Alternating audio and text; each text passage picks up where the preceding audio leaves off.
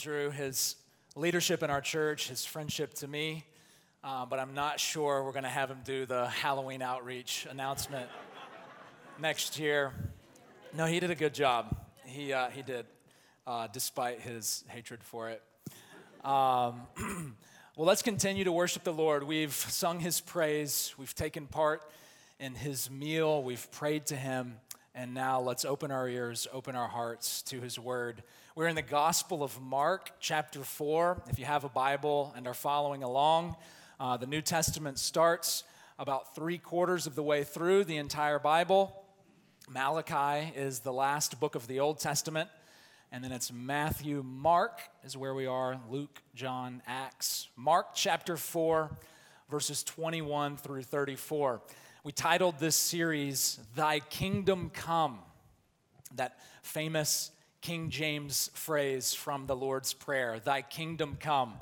Because in these chapters, we are witnessing the life and ministry of Jesus, in which he is bringing the kingdom of heaven to earth. Jesus is undoing the curse of sin, making it on earth as it is in heaven. He's healing diseases, he's casting out demons, he's teaching truth. That's what we're witnessing in these chapters the impact of God's kingdom as it comes to earth through Jesus. And I've got a, a slide up here to help us catch up. Uh, leading up to this morning's passage of Scripture, uh, these first two points were our first sermon. We saw sort of this summary paragraph in Mark chapter 3, verses 7 through 12, where Jesus, because of the power of his teaching, because of the power of his miracles, because of just the compelling presence he had, were drawing all sorts of crowds from all over the region. They were crowding around Jesus to be healed by him, to learn from him. Uh, but what we quickly learn is that Jesus isn't yet quite so interested in crowds. Instead, he's interested in calling disciples. And so, out of that crowd, Jesus calls disciples not merely to be his fans, but to be his followers, to be devoted to him, to imitate him as his disciples. However, uh, we quickly find out that not everybody is quite so interested in being his disciples. In the immediate following verses, Jesus is instead denied. He's denied by the religious establishment who come up from Jerusalem, and they say that Jesus is possessed by a demon. And then he's denied by, he's denied by his own family, who say that he is crazy.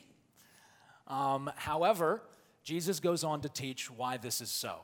Why is it that some people reject the kingdom?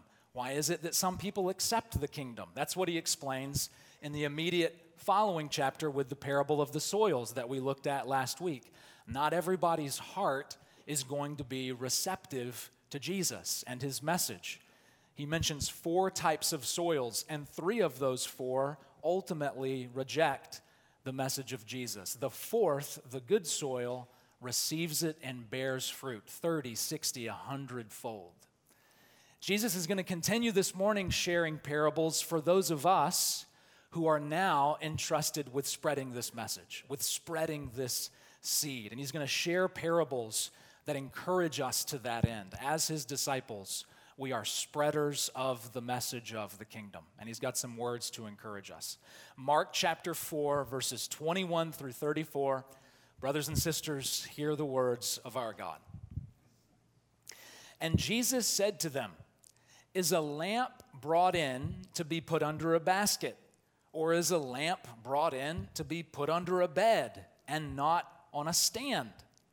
For nothing is hidden except to be made manifest, nor is anything secret except to come to light. If anyone has ears to hear, let him hear. And Jesus said to them, Pay attention to what you hear. With the measure you use, it will be measured to you, and still more will be added to you. For to the one who has, more will be given, and from the one who has not, even what he has will be taken away. And Jesus said, The kingdom of God is as if a man should scatter seed on the ground. The man sleeps and rises night and day, and the seed sprouts and grows. The man knows not how. the earth produces by itself first the blade, then the ear, then the full grain in the ear. But when the grain is ripe, at once he puts in the sickle because the harvest has come. And Jesus said, With what can we compare the kingdom of God? Or what parable shall we use for it? The kingdom of God is like a grain of mustard seed, which, when sown on the ground, is the smallest of all the seeds on earth. Yet when it is sown, it grows up and becomes larger than all the garden plants and puts out large branches so that the birds of the air can make nests in its shade. And with many such parables, Jesus spoke the word to them as they were able to hear it. Jesus did not speak to them without a parable, but privately to his own disciples, he explained everything. This is the word of the Lord. Thanks be to God. What good is a secret unless it can be shared? What good is hiding unless you can be found? And what good is a light unless you put it on a stand? Well, these are the kinds of questions that Jesus would have us reflect on as it relates to today's passage. So, last month, a good friend of mine and member of our church, she told me that she was pregnant. And it was really early in her pregnancy, so I can't tell anybody, right? And she told me as much. We're not telling people yet. So, after congratulating her and telling her how happy I was for her, I literally intentionally have to delete this information from my head.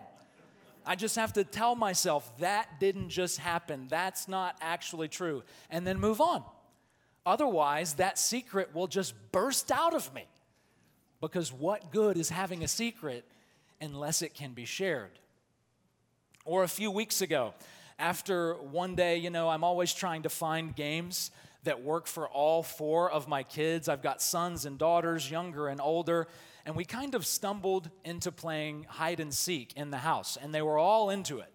And one time I hid under my two year old's bed, which only has like a six inch clearance off the ground. So I lift it up, cram myself under there, and the kids can't find me.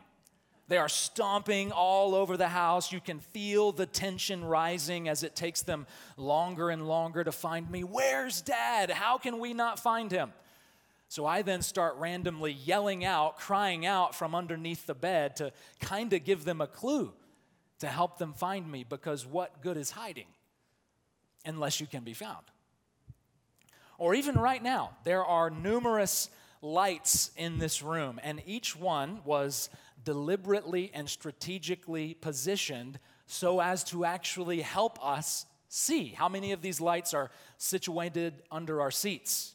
How many of these lights are positioned underneath the stage up front? None, right? No, we've got them high on the walls to the side. We've got them anchored in the ceiling above because what good is light unless you put it on a stand? Well, Jesus here is saying, so it is with the message of the kingdom.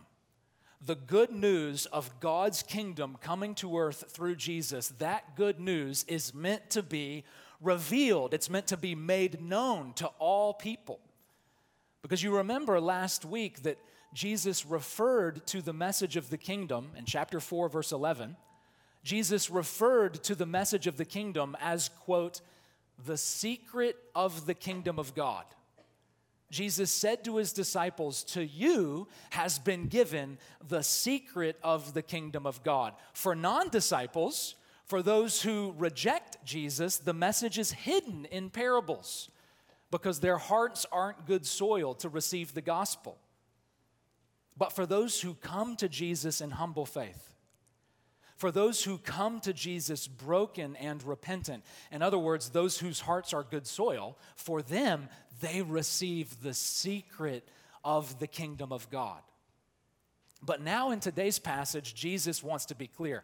Hey, even though this message is secret, even though this message is hidden and covered to many people, that doesn't mean we keep it to ourselves. Just because there's some soil that isn't ready to receive the word doesn't mean we don't spread it. Look at what he says in verse 21. He says, Is a lamp brought in to be put under a basket? Is a lamp brought in to be put under a bed? No, a lamp is brought in to be put on a stand. Because a lamp under a basket, a lamp under a bed, keeps the lamp from being able to do its job. Instead, we want to maximize the lamp's ability to do its job. Well, so it is with the message of the kingdom. This message, yes, it is veiled and hidden to many, but it matters not. Despite it being veiled, despite it being hidden, we spread this seed, we shine this light, we share this message. Jesus makes the same point in the next verse, verse 22. He says, Nothing is hidden except to be made manifest. Nothing is secret except to come to light. So, yes, sure, the gospel is hidden to many. Sure, the truth of the gospel remains a secret from many. But as I illustrated earlier, what good is something hidden except to be found? And what good is a secret except to be shared? The hidden gospel must be made manifest. The shrouded gospel must come to the light. Yes, to Jesus' disciples, we have been entrusted with the secret of the kingdom of God. As he said in chapter 4, verse 11, there is truth, friends. There is truth about God. There is truth about salvation and righteousness and hope and love that only we understand. This truth is unperceived by outsiders, and yet we are not called to keep it a secret. We are called to make known the unknown. We're called to uncover what is hidden. We are called to spread the kingdom through sharing the message of the kingdom. And throughout the rest of these verses, Jesus teaches us how. He's going to share a few lessons to help prepare us, to help form us as spreaders of the kingdom message. First, he says we must understand that deeper leads to greater. He's going to say that deeper leads to greater. Look back at verse 24. Jesus is speaking to his disciples. He's encouraging them as spreaders of the kingdom message. And he says to them, Pay attention to what you hear. So even though he's encouraging the disciples as speakers and spreaders of the gospel, he once again turns to the matter of hearing. Pay attention to what you hear. You may think he says, pay attention to what you say, but he says, no, no, no, you got to still get this. Disciple, pay attention to what you hear. And this hearing, in the context of Mark chapter 4, relates to hearing God's word, hearing the message of the kingdom. He says, make sure, pay attention that you are hearing this message. And this just reinforces for us what we already know namely, that we are hearers of God's word before we can be speakers of God's word. So, if we are going to serve the Lord by spreading his kingdom, by sharing his word, we have to most be defined by being hearers of God's word because our mouth can only speak what our ears have first received. And this is why, for example, we reserve such a significant amount of time worshiping God on Sunday mornings, listening to God's word. You all, right now, are worshiping God by hearing from God's word. I have a friend from another Christian denomination where their Sunday morning sermons are much, much shorter in length. He's Roman Catholic, actually, and he complained to me one time after worshiping here, like, man, CT, the message was so long, longer than some of the lectures I heard in college. Well, maybe sometimes I don't do a, gr- a, do a great job and the sermon can feel long, but I don't preach as long as I do because I like to hear the sound of my own voice. No, we prioritize the sermon within our corporate worship because of the exact thing Jesus is saying right now.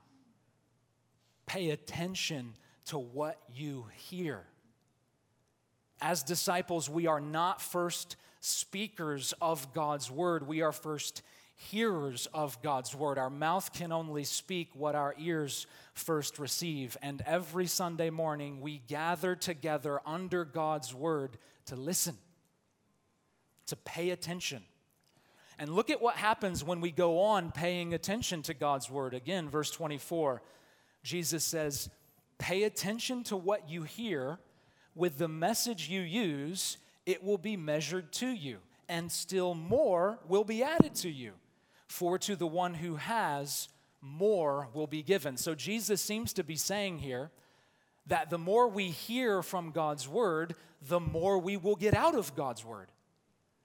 Commenting on this verse, New Testament scholar Tom Wright says, quote, if the disciples grasp what Jesus is saying and go deeper and deeper into it, they will get more and more out of it. In other words, as we said, deeper leads to greater deeper understanding of God's word will lead to greater effectiveness in spreading God's word. Patient listening to God's word will lead to greater effectiveness spreading God's word. Think of this in terms of investing. Whenever you invest in a stock, for example, you're given the option to reinvest your dividends.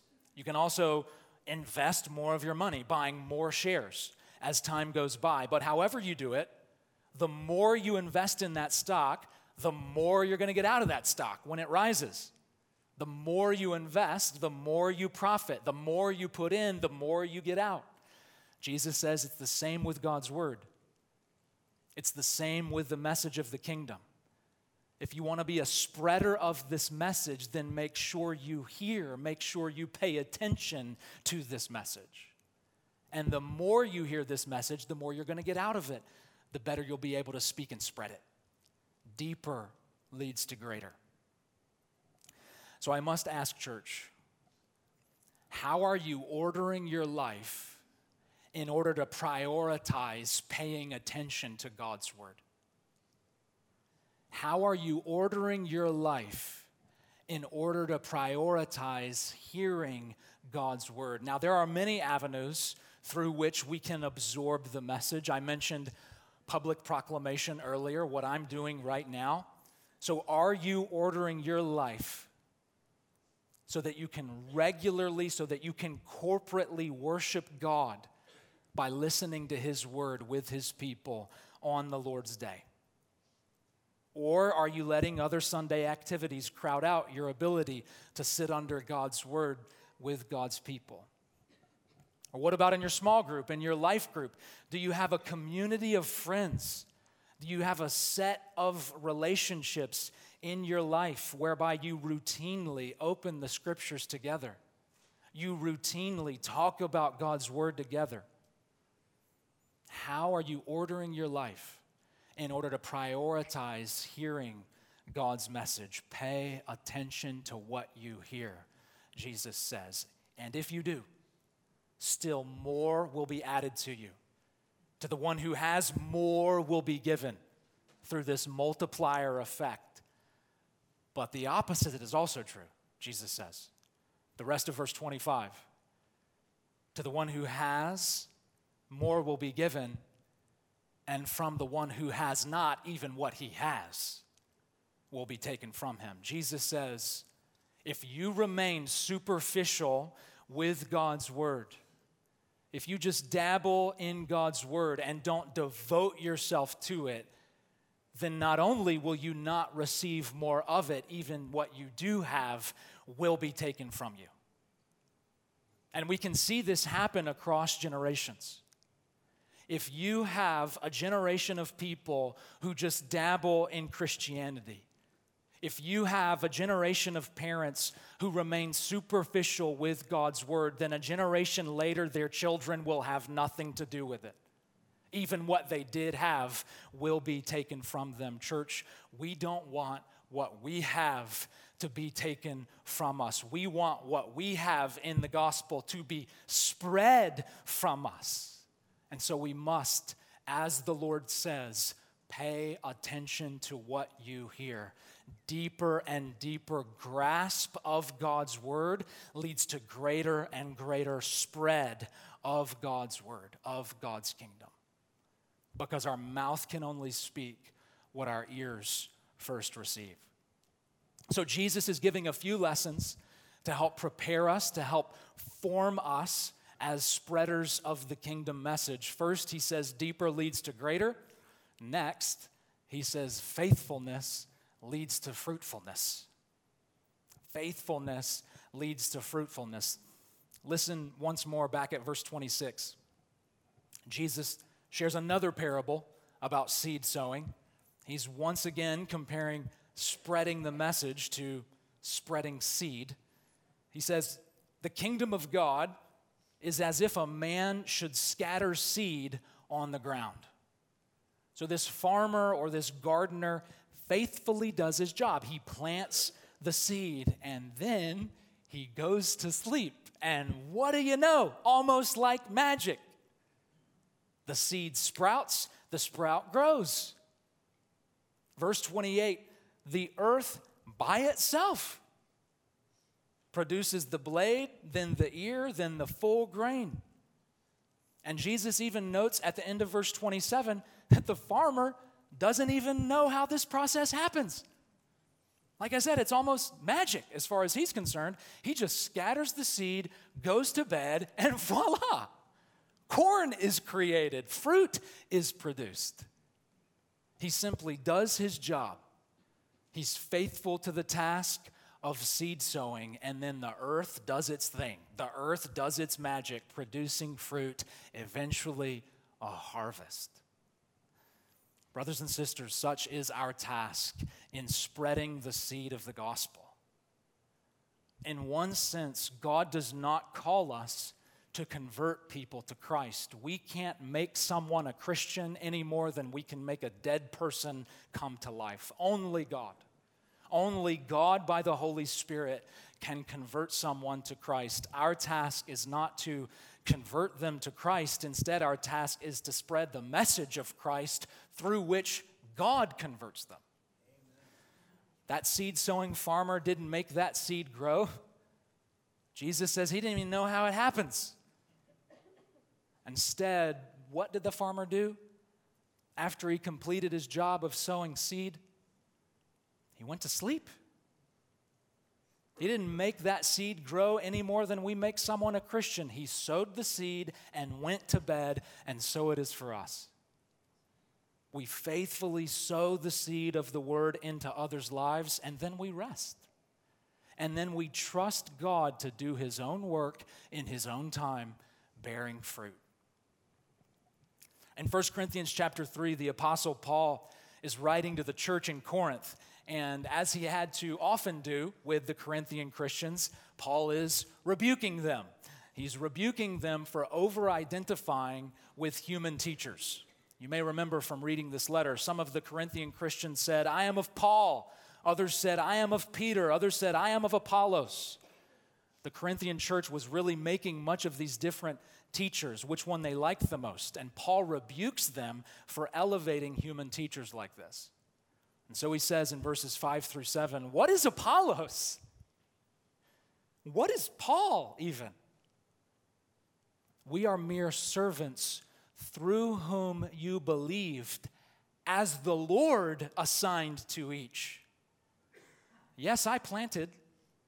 Yes, Apollos watered, but God gave the growth. So neither he who waters or plants is anything. We are nothing. Only God gives the growth. End quote. This is almost the exact lesson that Jesus is teaching in Mark chapter 4. As spreaders of God's word, we are not responsible for the results of our gospel sharing. Instead, we are simply responsible to share the gospel to spread the seed. Only God gives growth, the apostle says. We scatter the seed, we go to bed, and we wait for God to do his thing, to do his magic, giving growth where there was a hard heart, giving life where there was a dead spirit. Only God gives the growth. So, Christian, who has God called you to plant the seed of the gospel into? Who has God called you to plant the seed of the gospel into? Or what area of your life has God called you to scatter the truth of His word? Your home? Your friendship circles, your hobby partners, your workplace relationships. What Jesus is saying here is know your role. Know your role, know God's role. Your role is to faithfully share about Jesus, and God's role is to powerfully use your sharing about Jesus to bear fruit in the hearer's life. Sow the seed and go to sleep. There's no need for you to worry about how your hearer will respond. Sow the seed and go to sleep, peacefully resting your head, trusting God's power to work in God's timing in the lives of those you share with. You just be faithful to the message. Share about how Jesus lived the life that you and I should have lived. Share about his perfect life of righteousness. Share about how Jesus then died the death you and I deserved. Share about how he suffered God's judgment on the cross. And then share about how he rose from the grave, triumphing over sin, Satan, death, and hell. And share about how Jesus calls all people everywhere to repent of their sin and trust in him. And there it is. You share those few things, and your job is done, so to speak. You can now wait on the Lord like a farmer waits on the harvest. How can we effectively share the message of God's kingdom? Jesus is sharing a few messages, a few lessons to help us carry out this task well. He says, Understand deeper leads to greater. Understand faithfulness leads to fruitfulness. And finally, understand small leads to expansive. Small leads to expansive. So Jesus here shares a final parable about the kingdom. He shares a final parable about sharing the message of the kingdom. Listen again to verses 30 and 32. Jesus says, With what can we compare the kingdom of God? Or what parable shall we use for the kingdom of God? The kingdom of God is like a grain of mustard seed, which, when sown on the ground, is the smallest of all the seeds of the earth. So sometimes when we want to refer to someone as small, we refer to them as a shrimp. Like, oh, he's tiny, he's a shrimp. Now, I don't know why we pick on the animal shrimp like this. There are actually smaller sea creatures than shrimp, but calling someone a shrimp is just a proverbial way of saying something or someone is very small. Well, so it was in Jesus' day with a mustard seed. A mustard seed is about two millimeters in diameter, so it is really small. It is not the literal smallest seed, there are smaller, but kind of like shrimp, just for whatever reason, a mustard symbol was like the symbol of smallest, of small in, in Jesus' day. And Jesus here says, the kingdom of God is like a mustard seed or to help us feel the impact. The kingdom of God is like a shrimp. It's like, really? Jesus? Okay. I thought the kingdom of God would be like a war horse, or the kingdom of God would be like a huge castle, or the kingdom of God would be like a powerful politician. I don't know, you know, something impressive, something stunning, something big, right? Jesus says no. The kingdom of God is like a mustard seed. The kingdom of God is not right now necessarily impressive. The kingdom of God is not right now necessarily stunning. The kingdom of God is not right now necessarily big. And this is a point I think that we especially need to appreciate. We live in, some, in, in what some have referred to as a celebrity culture a celebrity culture. And here's how one sociologist defined a celebrity culture. He says, quote, Celebrity culture is characterized by a pervasive preoccupation with famous persons and an extravagant value attached to the lives of public figures whose actual accomplishments may be limited, but whose visibility is extensive. Let me say that again because this is where we live. Quote, celebrity culture is characterized by a pervasive preoccupation with famous persons and an extravagant value attached to the lives of public figures whose actual accomplishments may be limited, but whose visibility is extensive. Right now, the latest example of this is Taylor Swift and Travis Kelce's supposed romance. A huge part of our population is enraptured with this new coupling. Because, as the sociologist said, there is this pervasive preoccupation with famous people.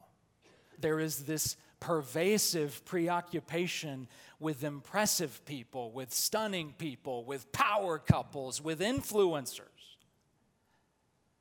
And we in the church can equally get caught up in this fascination with fame and celebrity. Our pastors need to be entertainers. Our crowds need to be huge. Our leadership needs to be executive and professional and polished. Meanwhile, Jesus says the kingdom of God is like a shrimpy mustard seed.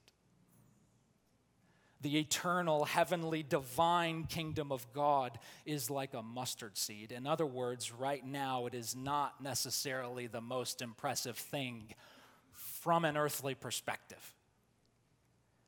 Let me give you some other examples of this.